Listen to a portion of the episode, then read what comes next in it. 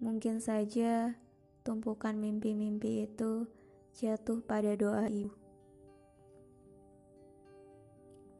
Mungkin saja harapan ayah menjadi satu-satunya cahaya kala menyerah pilihan paling mudah. Hamparan kasih sayang akan selalu bersamamu yang mau memberanikan diri untuk tetap hidup sekali lagi. Tidak usah dipikirkan tentang harapan. Tidak usah terlalu membebani dirimu pada hal-hal yang sebenarnya tidaklah penting itu.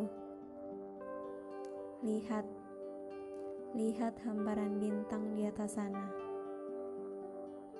Cantik luar biasa, bukan?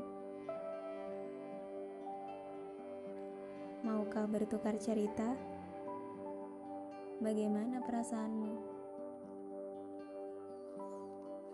Kita terluka, kita bersedih, kita bergembira. Bukan apa yang ingin kamu lakukan. Satu persatu, mimpi itu terlihat dengan jelas atau semakin kabur dari depan mata.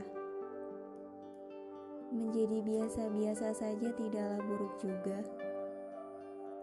Jangan takut untuk berdoa yang itu-itu aja. Kotamu memperlakukanku dengan baik. Ku jejaki hari-hariku di sini mengejar mimpi yang kuhancurkan di pagi hari.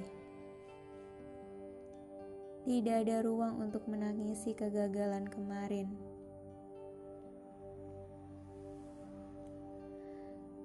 Karena aku merayakan rasa sakit.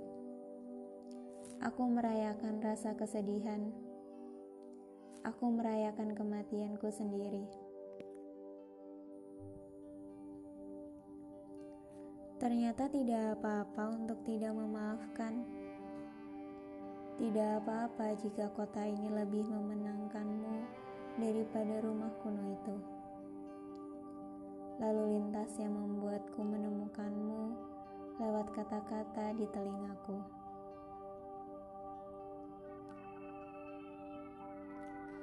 Ibumu kemarin bercerita, "Kamu hebat." dengan jalan yang kamu ambil hari ini. Ibumu bangga padamu. Anak laki-lakinya bisa mengambil keputusannya sendiri, sudah bisa berdiri di kakinya sendiri. Ibumu bilang dia menyayangimu, tapi tidak pernah tersampaikan padamu kata-kata itu. Ya, dia sama seperti Muza